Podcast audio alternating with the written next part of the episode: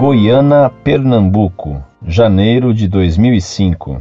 Caro professor Orlando, além de felicitá-lo pelo brilhante site, quero contribuir e alertá-lo sobre a brilhante resposta dada ao senhor José Luiz de Oliveira, que questionava o celibato dos padres. Em primeiro lugar, devemos estar sempre atentos às adulteradas citações de Bíblias protestantes, feitas pelos mesmos para enganar eles mesmos. O católico tem que ter atenção redobrada. Por exemplo, as Bíblias protestantes foram adulteradas com a inserção de muitas palavras convenientes. Isaías escreveu que a terra é plana, colocaram globo. Ídolo, Deus falso, virou imagem de escultura. Cristão, virou crente. Mulher cristã virou esposa crente e outras três mil adulterações. Interessante foi a passagem que citou o senhor José Luiz, traído pela adulterada Bíblia protestante que porta. Citava o senhor José Luiz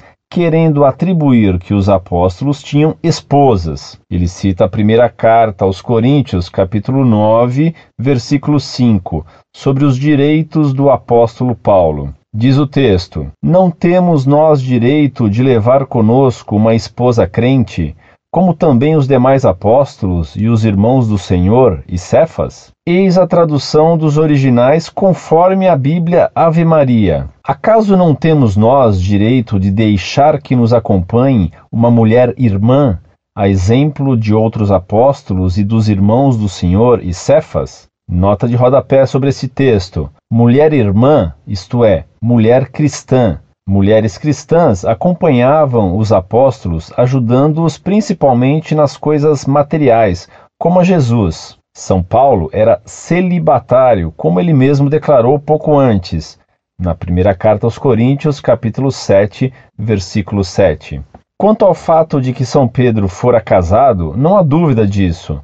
Mas quando conheceu a Cristo, disse: Eis que nós deixamos tudo e te seguimos. E Cristo o felicita por isso, dizendo: Todo o que deixar por amor de meu nome a casa, ou os irmãos, ou as irmãs, ou o pai, ou a mãe, ou a mulher, ou os filhos, ou as fazendas, receberá cento por um e possuirá a vida eterna. Quando Cristo cura a sogra de São Pedro, está dito que, tendo sido curada da febre por Jesus, ela levantou-se e pôs-se a servi-los. Ora, se São Pedro ainda tivesse mulher, seria natural que esta, e não a sogra de Pedro, os servisse. Portanto, São Pedro já não tinha mulher quando seguiu Cristo, por isso nunca se fala da mulher dele. Dimensão escatológica do celibato. Estes são os que não se contaminam com mulheres, pois são virgens.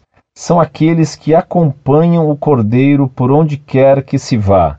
Foram resgatados dentre os homens, como primícias oferecidas a Deus e ao Cordeiro. Citação de Apocalipse, capítulo 14, versículo 4. Isso põe uma pá de cal na tentativa diabólica do senhor José Luiz e de outros protestantes que vivem brincando com a palavra de Deus. Professor Orlando, continue firme.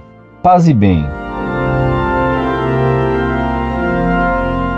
Muito prezado, salve Maria. Muito obrigado por suas palavras e elogio ao nosso trabalho e por sua colaboração. Peço-lhe que reze sempre por mim e pelo site Monfort, para que sejamos fiéis à nossa luta em defesa da fé. Deus lhe pague. Incorde Jesus Semper, Orlando Fedeli.